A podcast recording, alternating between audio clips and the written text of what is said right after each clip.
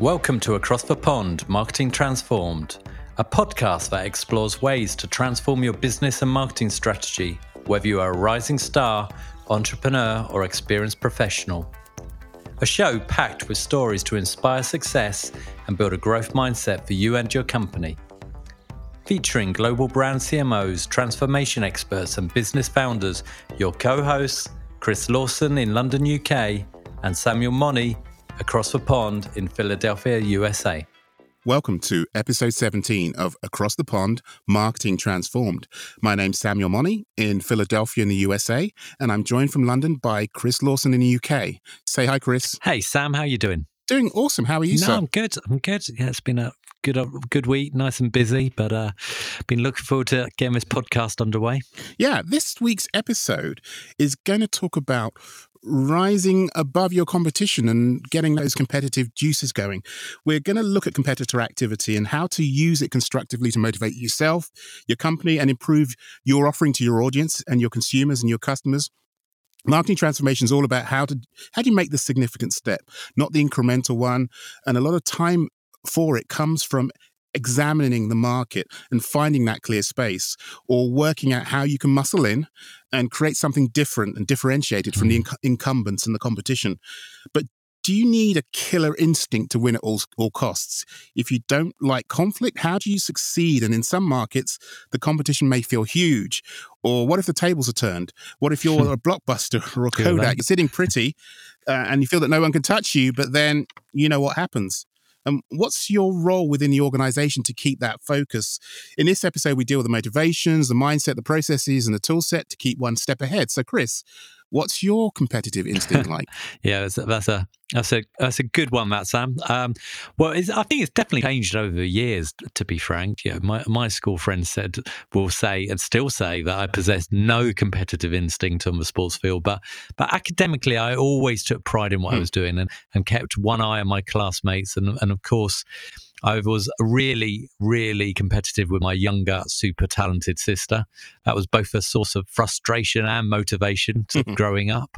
Um, and you, have got to think about it. Who she was a new entrant into my life, hogging the limelight, and, and those uh, those feelings run deep for a while, don't they? Oh dear. Uh, but these days, even with running, even with sports now that I enjoy doing, such as running, I, I am competitive. I'm assessing how I'm doing against myself mainly, but ultimately, it is about enjoyment and satisfaction. But that competitive instinct is there. And certainly when it comes to business, it isn't necessarily about success at all costs. You know, values are important to me. They don't go out of the, the window. But I do like to fight and win smart. And, and my approach will be strategic. It will be intelligent and analytical, not aggressive, not based right. on bravado, but so in some ways that that hasn't changed since school, and in some ways it very much has. So I've learned that you've got to play to your strengths, Sam. But but you be goal focused, and if that is taking market share mm. from a competition, then it then it's take share from a competition. You have to be focused mm. on that. So, um, you know, bit of a mixture there. Sam, what about you? Yeah, I first remember being able to relate to I think that sort of competitive aspect of my personality via Daley Thompson, and he's a retired British decathlete who start who when he started as you would say in America track and yeah, field amazing. or athletics in the UK, um, over time he became an elite competitor.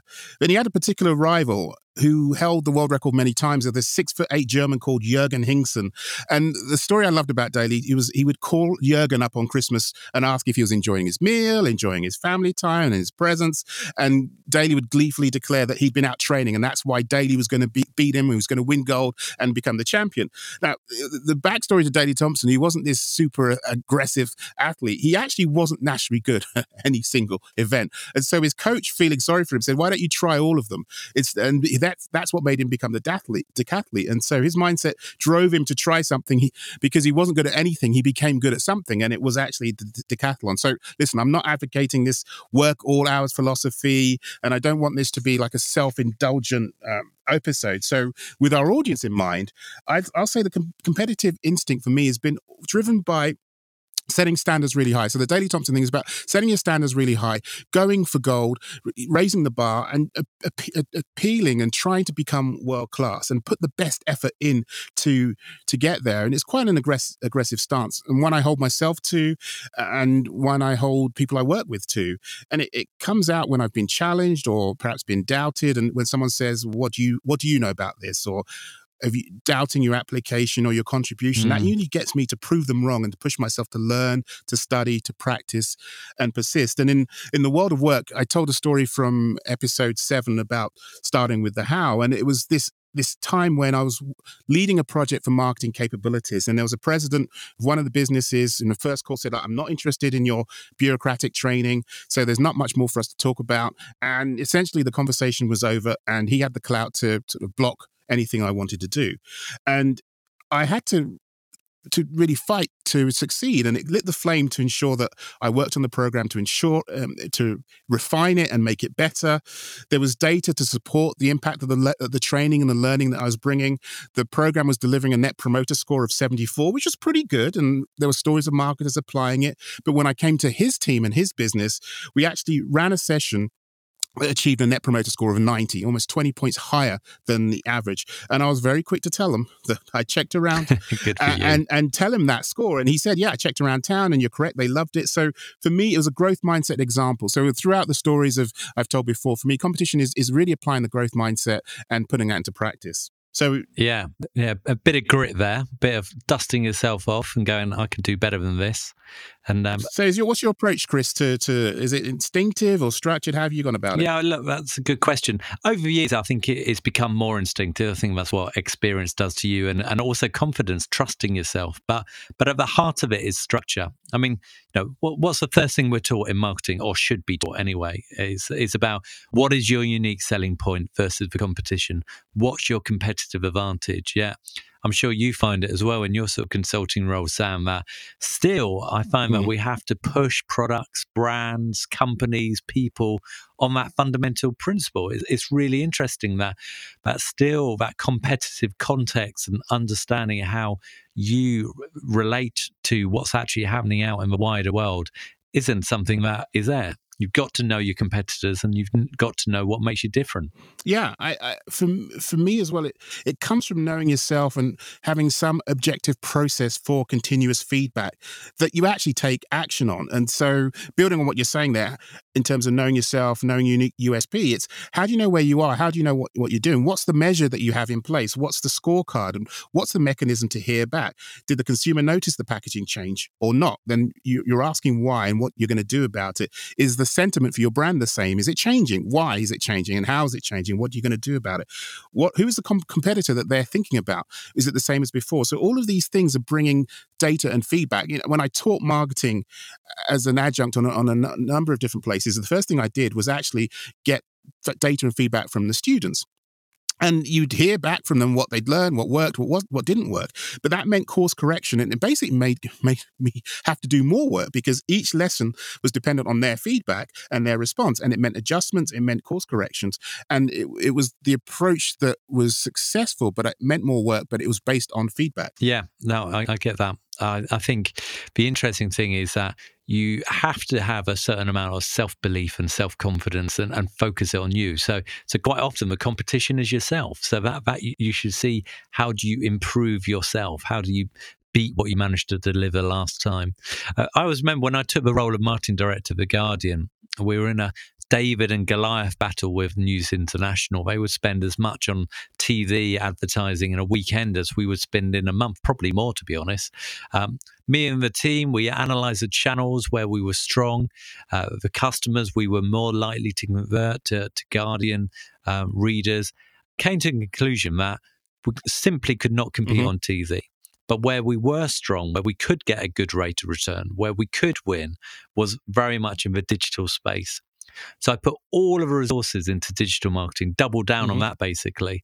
Um, and that's where we took the market share from. So we actually came off TV and it was a, it was a brave move and it was a courageous mm-hmm. move, but it was distinctly around understanding that sometimes you have to choose your battles to work out how you can outsmart the competition and where you're going to have a greater impact. Um, I also think so much of that is probably cultural, Sam. Supermarkets, where you and I met, was very much grocery retail was very, very competitor heavy. I think you- it was embedded in that culture about beating the competitors at all Mhm. costs. The same with newspapers. Um, so, so I do think some industries that I've worked with since it hasn't formed as much a part of the culture as, as some of those. Sam, what do you think? Yeah, I, think you can always see a different dynamic. And what are the terms of the industry? How is the game being played? How is it running? And I always want to fight on my terms and frame the situation in my favor, which means often challenging the status quo or the rules of engagement. I recall working on a brand where it was an appliance business and the whole Hmm. industry focused on being number one. They were the best. They were the best selling. They had the most features. They were the number one brand. They were the fastest widget. You get you get the point. Everything was always about being Hmm. the best and banging your chest and, and, and sort of saber rattling, so to speak. But we couldn't win that game. It was costing us a fortune in product testing to try and find performance superiority claims or opportunities. And looking at the category, I was just thinking, we, well, the brand had a strong US heritage, and the, the competitors out there, the LGs and Samsungs, were were foreign brands. And so that could be an angle to dial up because at the end of the day, as a marketer, that focus on being number one was actually talking about ourselves. It and consumers didn't care. That wasn't about the consumer. That was about the brand, about the manufacturer. So let's actually talk about the consumer. Let's talk about the brand that most Americans love and talk about their pride Yeah. of using the product and talk about the benefits that they've, ha- they've had. And there was a huge pushback when I was suggesting let's talk about the consumer, then talk about ourselves. And so it was about, you know, you choose, we, thank you for choosing us. You, you are making us great, not us making you great. And we had a huge advantage with that story. And so, similar to you, it was changing the rules and perhaps, you know, zagging when everyone else is zigging. And it often means you're going against a convention, a norm, or a status quo of doing things. And so I, I'd break it down into three, three steps. Firstly, think about the customer, the consumer, and the shopper. What do they care about? Not what do you care about or what, what everyone else cares, cares about, but what do they actually care about? Secondly, persist and seek the evidence, especially if it's co- contrarian or find out the find the data dig into it. What does it say? Actually read it and understand it. What else is also true? It might just be the fact that everyone's looking at the data from the dominant perspective but is there other data that actually supports your case? And i think thirdly plan a competitive response. And i'll talk a bit more about this later because if you do something and the competitors and the market takes notice then what are you going to do when they start to copy you? It's a game of chess and not checkers as they'd say in the us or drafts as um, as you'd say in the uk was- I'm glad you clarified that. Yeah. But but you are right. You're absolutely right there. I think you you've got to anticipate the next move. At, that that has to be a core part of what we do. It- It's it's always looking at what the contingency plan is. What's the plan B? How is the competition going to react? And if you can't even see the competition, it's working out what it may well be in the future. Quite often, um, you get sort of uh, various incumbents or, or even new entrants that are saying, "Well, actually, there's no there's no real competitors that do what I do." That won't be the case for long. Mm. There is always someone that will do that at some point. But competition can be healthy as well. Let's not forget that it's it's actively encouraged both sides of the pond. Sam, we don't live in a monopolistic society, and and however much we try to resist comp- competition from a business sense, it can improve the choice for service and upgrade the technology as well. Let's take Uber, Sam. I know operating US and um, UK wise versus the, the black cabs, the, the the taxis, the official taxis over Mhm. in um, London town. It arrived in about 2012 and, and has has absolutely disrupted the industry. Yeah, first of all, there was a, a lot of buzz. Um, they they uh, acquired business focusing on growth, leaving profits to think about that later. And and and actually, there was a therefore a lot of money put into it, and and uh, certainly the the incumbent, the black cabs, felt that they couldn't compete at that point. Um, to now, where it's a case where although they've got the scale and, and operating in huge amount of cities worldwide, um, actually regulation is now coming back again. It's almost the opposite uh, for the companies: more rules, more taxes, more costly protection for workers, and higher prices for customers. But but you know, Mm. it, it, the the core of it was that black taxis felt very very under threat and and cheated thanks to what Uber had managed to achieve. You know, since 1865, they've they've um, black taxi dri- um, cabs have had to study for three or four years. We call it the knowledge in London, and it's about 25,000 streets and 320 different routes, and I take absolute pride about that. Where Uber drivers just follow sat nav nine times out of ten, hmm. it does tend to get you there. Uh, right. Occasionally, it breaks down, but it does tend to get you there.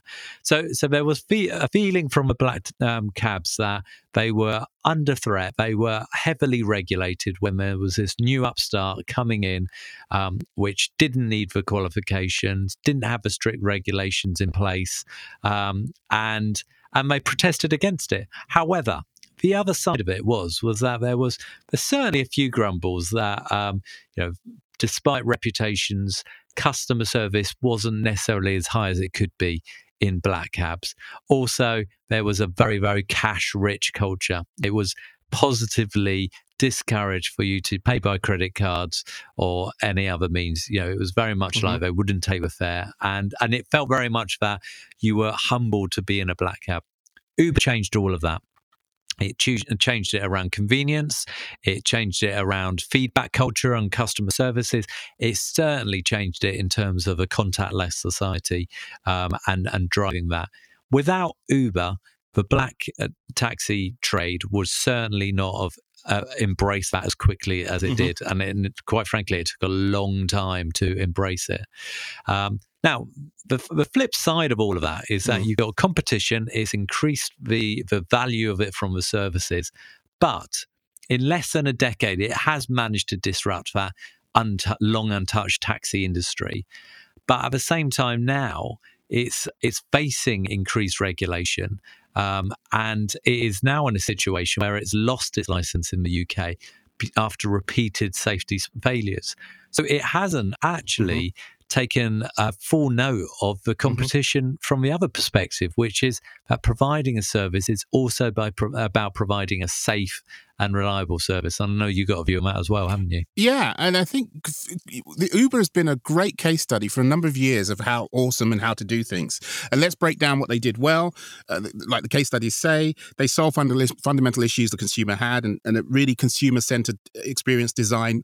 They taxis are not affordable, findable, or um, timely. So picture the scene: you're in the middle of the city, hmm. and you've got a no-miss doctor's appointment, and it's pouring with rain. Good luck get, getting one of those cabs. Uber solved solves this te- with with its technology and its economical um, advantages. Shows you where the taxis are, tells you exactly how far away and when you'll arrive, and gives you the price.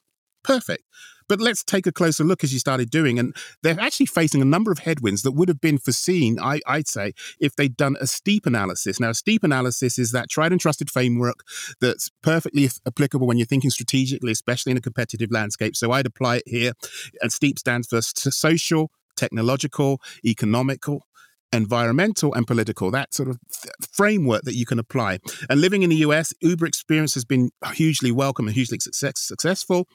But the tide is turning. And as you look at this steep analysis, the US listeners probably won't realize is that it's a completely different story if you if you apply if you study this brand overseas. There's a lot of political pressures you described. They've actually also been rejected in Germany. They've lost another court case there. I lived there for three years, and in that country, they had Mercedes and high quality cars as standards of efficiency, cleanliness, and reliability. A hugely regulated industry, and they're being held to those private hire vehicle regulations that uh, haven't necessarily been applied elsewhere. They've lost their license in London, as you said, as you've said, because of safety um, concerns and safety regulations. They're facing social pressures, um, and they the S from that steep framework in terms of greater disclosures and greater transparency. They've had to recently publish their data on sexual assaults, which is really highlighting some serious issues and significant issues. There's technology concerns and greater scrutiny of how you could design a, a product that isn't safe for its customers. And I could go on using that framework. So for me, having a global perspective and global experiences has been bless- a blessing in my career as it's made me more curious and aware. But from our audience's perspective, what you can take away is tapping into that steep framework is a way to think about competition and allows you to see more opportunities so that you build a solution that's different and better, but actually addresses some of these issues that they're facing overseas and are starting to face in the US. Whether they foresaw these challenges and chose to ignore them until they came to be a little bit more in the foreground or whether they didn't do the analysis. I think I think the point is still the same, isn't it? That you know competition works two ways, doesn't it? It is there and you can work out where you can drive change versus your competitors.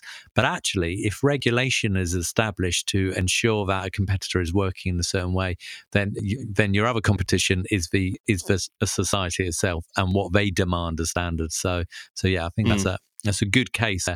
But I mean, you know, some people also, some brands actually make a virtue out of competition. They they positively embrace it. The, the one that springs to mind is very much about the, the Virgin British Airways sort of dogfight around the airlines, which which had been going on for a, a, huge amount of time, probably since about 1984, I think, you know, a, a, long time, and, and still really exists. Although I think it's a it's a bit more comp- um, you know friendly competition rather than the days of uh, the dirty um, tricks. But but I think this is a, this illustrates how you use competition to be an advantage to real add value and emotion into the brand. Um, September '99, uh, we have a London Eye. That was a um, a large um, sort of uh, you know, landmark, which I'm, I'm, sure is familiar to most people across the pond as well. And it was due to be erected. British Airways, they owned a proportion of it, I think half of it and maybe a third of it. And we're going to be a title sponsor. Um, and and there was mechanical issues trying to get this big um, circus wheel, um, fairground wheel rather, off the ground. Um, Richard Branson never wanted to, to miss a PR opportunity. Um, I think he flew an airship over the site, um, and he hang a ban- banner from it which said BA can't get it up. Pretty uh, oh, okay. spontaneous. It was obviously the mechanical failure in terms of getting it up was only a day or two, so he seized that opportunity and and it worked brilliantly for him. Uh, that stunt generated huge attention of the media, and he went uh, went on to win a string of marketing awards uh, uh, off the back of it.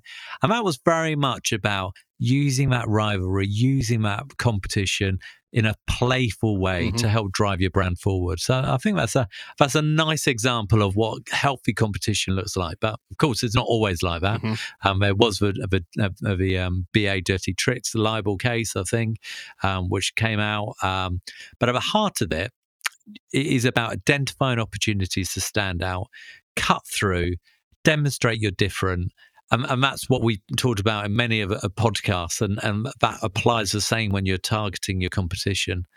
Uh, but Sam, why why do so many big companies fail to see competitors coming at them? Clearly, that one's a bit more of a spontaneous example, but but there's plenty where they've had many years, isn't it, before they've um, reacted to competition. Well, so the listeners now listen carefully. Take, get your pens out. So I'm going to ask you the big question as to why, and I think there are a couple of reasons. I think failing to see the competition is more about refusing to prioritize the consumer or the customer or the shopper. So for me, I think it's just looking actually at the competition and not looking at your consumers. And it's you know a business model often that you've got that is working and you're stuck with it and you're looking at your competition and you're just copying them and you're actually not really following consumers. And if you think about it so many examples out there of companies that have gone away because they took their eye off the consumer. You've got kodak who actually invented the digital camera in the 70s, but they stuck with the model of making film and, and their business relying on that. You had Xerox, who created the user experience, PC experience with the mouse, and that got pinched by Steve Jobs and Apple, and we know the rest of the story for that. Blockbuster, who were more invested in late fees and expensive candy in their stores. So they turned down Netflix when Netflix came to them and said, Hey, we think this is the future. And I work for a music retailer called HMV, which was a music retail. And they did have some exposure to online and downloading, but they didn't take it seriously. They didn't want to be part of that business. And fast forward to the today, and you see where we are. So for me, the whole story there, it's about adapting, it's about change. And there's a movement started by Greg Verdino, who's a business futurist and a digital transformational leader, and Ian Patterson, who's a digital strategist, communications and change leader. And they have this 10 step manifesto. Now, I'm not going to go through all the 10 steps here. You can find it at adaptmanifesto.org. That's adaptmanifesto.org. And I'm just going to go through a few of the steps. I think one of them that stands out for me is em- embracing ambiguity. And it's the idea to act on intelligence, but in the absence of certainty, you still need to move forward. So don't let perfection be the enemy of good. So there's embrace ambiguity. There is the idea of learn, unlearn, relearn, and repeat. And the idea that everyone has the capacity to achieve wider understanding, gain new skill sets, and develop new mindsets. So you just got to go through this in a systematic and repeated way. And the, the other um, manifesto element that I think stands out is fund the future. It's the idea of actually investing in the people, the processes, and the technologies to make adaptation a reality. So be willing to allocate money and rewards and resources to the things you need to do and go after them. That for me is what drives competitive success. And it's the right mindset, but all about focusing on the consumer and the customer and less about looking at your direct competitors. So if you're listening to this show, then take get your pens out again. I'd say break it down into three different tiers. A small is thinking about it a bit nearer in. Think about it in terms of competitive response modeling. So you're responding to mitigate competitive actions. You're getting the cross-functional team or colleagues together to to plan what happens if they launch a Me Too product, or if they make the same claim that you're making, or if they price match your promotion, or if they hire the same contestant from Dancing with the Stars. What are you going to do? So that's kind of nearer in. A medium-term approach could be more like warm war gaming, which builds a detailed executional plan with resource commitments, and you're bringing a cross-functional team and leaders together. But you're actually setting up rooms. You're immersing in competitor, but you're making decisions and then the budget gets allocated. It doesn't wait till funding till next year or it doesn't take next year's plan. It actually becomes this year's plan. So wargaming is something you can do in the midterm.